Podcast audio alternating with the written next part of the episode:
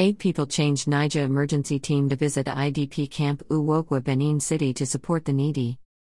Immediately, the CEO of Eight People Change Niger, Mrs. Becky Edianu, read the message posted on Facebook by one Mr. Prince John Mark Kiazer. She immediately called the emergency team from Eight People Change Niger to visit the camp for verification as a result to the investigations. Some of the residents narrated their unbearable situation.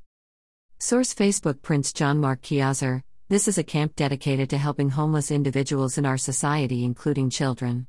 I was heartbroken when I and my team from Freeze Minds Foundation visited them to present to them some items. The camp was in a state of pity as these children do sleep in leaking tents just to survive. I weep because there is no help for them. Dear one reading this post, I urge you to donate to these children. They curve for your love and care. Like middle. Comment middle. About 11 months ago.